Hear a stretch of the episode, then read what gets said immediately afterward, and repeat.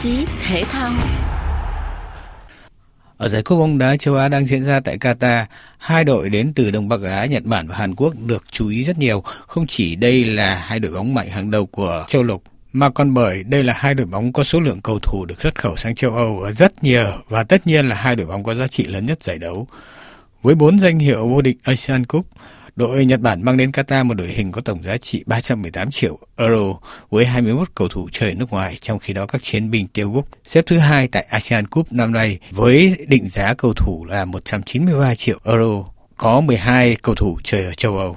Giờ đây những cái tên cầu thủ Hàn Quốc và Nhật Bản xuất hiện trong năm giải đấu hàng đầu châu Âu không còn là hiếm hoi.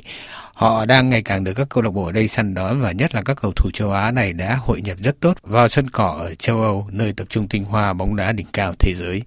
Đây chính là một trong những lý do để các đội tuyển quốc gia Nhật Bản và Hàn Quốc trong một hai thập kỷ trở lại đây đã tiến bộ không ngừng. Những tiến bộ này bắt nguồn từ cách làm bóng đá rất chuyên nghiệp của hai quốc gia láng giềng ở Đông Bắc Á này. Trong chương trình thể thao hôm nay, chuyên gia bóng đá Trần Văn Mui sẽ giúp chúng ta hiểu thêm một phần nào mô hình xây dựng nền bóng đá hiện đại ở hai quốc gia này. Trước hết, ông Mui điểm qua thành tích của đội tuyển quốc gia Hàn Quốc và Nhật Bản để thấy rõ sự tiến bộ không ngừng của họ.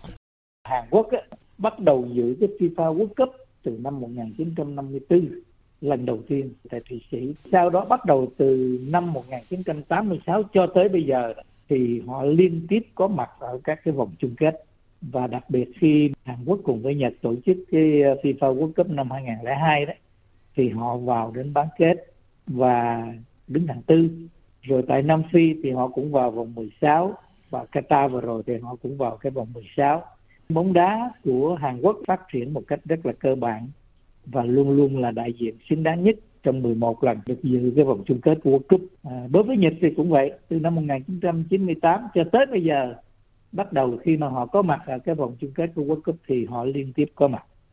Sự phát triển về thành tích cũng như là cái nền tảng của bóng đá của hai cái đội bóng tiêu biểu nhất của châu lục rất là rõ ràng. Hàn Quốc ba lần đi dự Olympic, còn đối với Asian Cup thì họ có mặt 14 lần vào vòng chung kết, hai lần họ có chức vô địch, bốn lần hạng nhì, bốn lần hạng ba, ba lần họ vào tứ kết.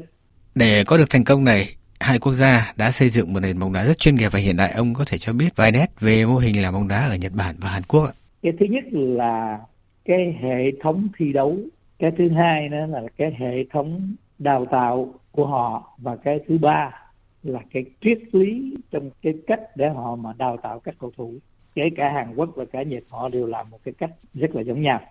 Dạ. cái hệ thống thi đấu của Nhật và của Hàn Quốc là một cái hệ thống thi đấu theo cái cái dạng hình tháp và cái đỉnh của nó cái bóng đá chuyên nghiệp thì uh, hiện nay với cái hình tháp bảy tầng của của Nhật đó, G1, G2 và G3 tức là ba cái cái giải nó mang tính chất chuyên nghiệp. Mỗi một cái league nó được có 20 câu lạc bộ. Rồi cái tầng tiếp theo nữa đó cái hạng tư của họ đó thì nó có 16 câu lạc bộ. Nhưng mà đến cái hạng 5 và hạng 6 thì nó có tới 137 câu lạc bộ. Ừ. và họ chia theo chín cái khu vực rồi ở dưới đó nữa đó cái hệ thống thứ bảy thì nó có tới 1.661 câu lạc bộ. Thì như vậy một cái hệ thống thi đấu mà nó bảy tầng như vậy đó là một cái sự sàng lọc à, tất cho tất cả các cái cầu thủ từ cái các cái cấp độ lứa tuổi để mà đi lên tới chuyên nghiệp. Cái hệ thống thi đấu này á họ cố gắng cho tới cái lúc nào đó đó thì là không phải là 60 câu lạc bộ chuyên nghiệp nữa mà là 100 câu lạc bộ chuyên nghiệp. Và họ cũng cố gắng là đưa các câu lạc bộ chuyên nghiệp này đó nó vượt ra khỏi cái tầm của châu lục tới nó phải nằm ở trong cái tầm của các câu lạc bộ hàng đầu của thế giới. À, tương tự như vậy thì Hàn Quốc cũng thế. Hàn Quốc cũng xây dựng một cái hệ thống thi đấu mà cũng có tới 8 tầng chứ không phải là 7 tầng nữa. Cũng theo cái hình tháp như vậy. Là họ là key one key two tức là nó là hai cái K1 K2 League thì nó là chuyên nghiệp.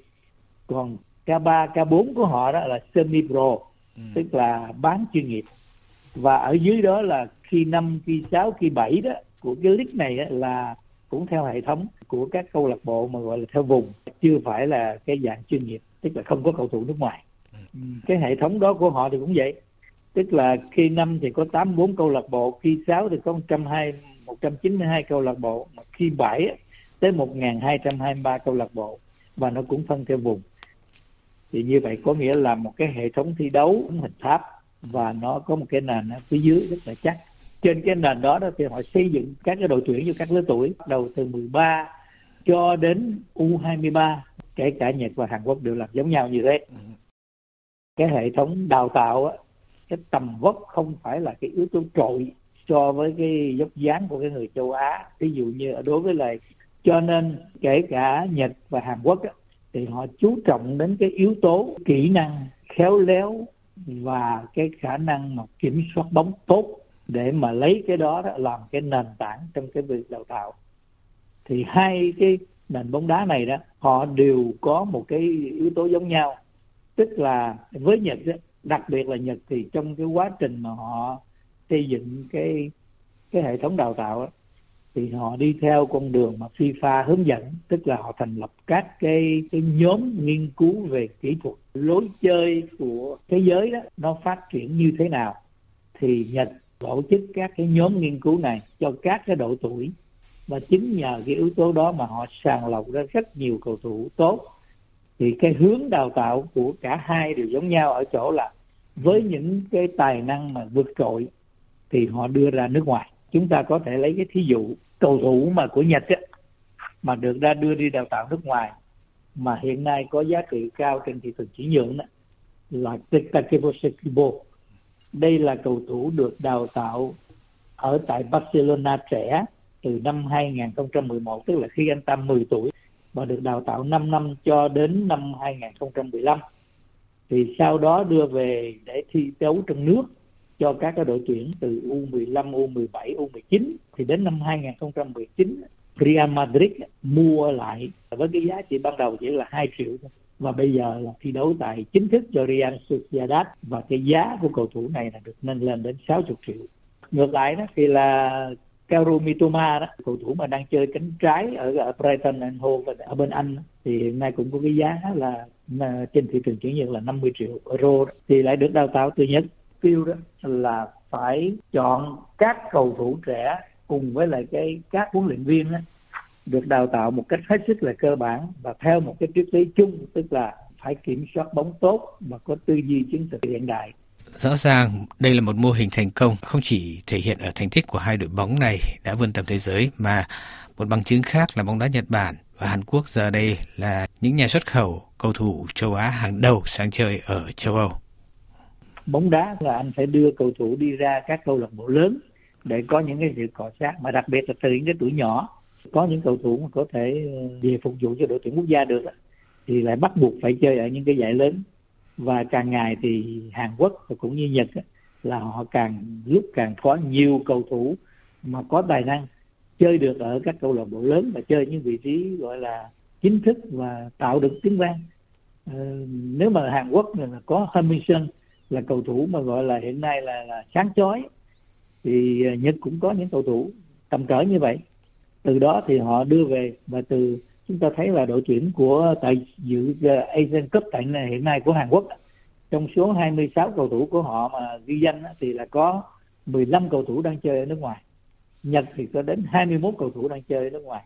Thì rõ ràng rằng là à, cái cái cách đó của họ là một cái sự thành công còn đối với lại cái hệ thống mà đào tạo trong nước á, thì họ chú trọng đến cái việc tức là đào tạo các cầu thủ trẻ. Bên cạnh đó là họ chú trọng đến đào tạo các uh, huấn luyện viên kể cả Hàn Quốc và Nhật. Đến ngày nay đó họ còn xuất cản các cái huấn luyện viên ra cho các nước.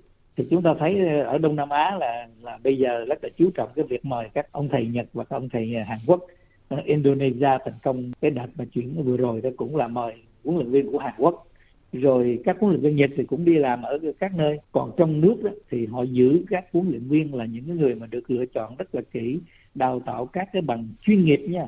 AFC thì họ phân bằng A, bằng B, bằng C, bằng A là cao nhất trong cái hệ thống đào tạo chung. Rồi sau đó tên là lên cái bằng nó gọi là bằng Pro. Thì Nhật và Hàn Quốc họ đều hướng tìm các cái, cụ cầu thủ để đưa đi đào tạo theo cái hướng chuyên nghiệp để về làm cho đào tạo trẻ. Xin cảm ơn chuyên gia bóng đá Trần Văn Mùi đã tham gia chương trình với chúng tôi hôm nay. One.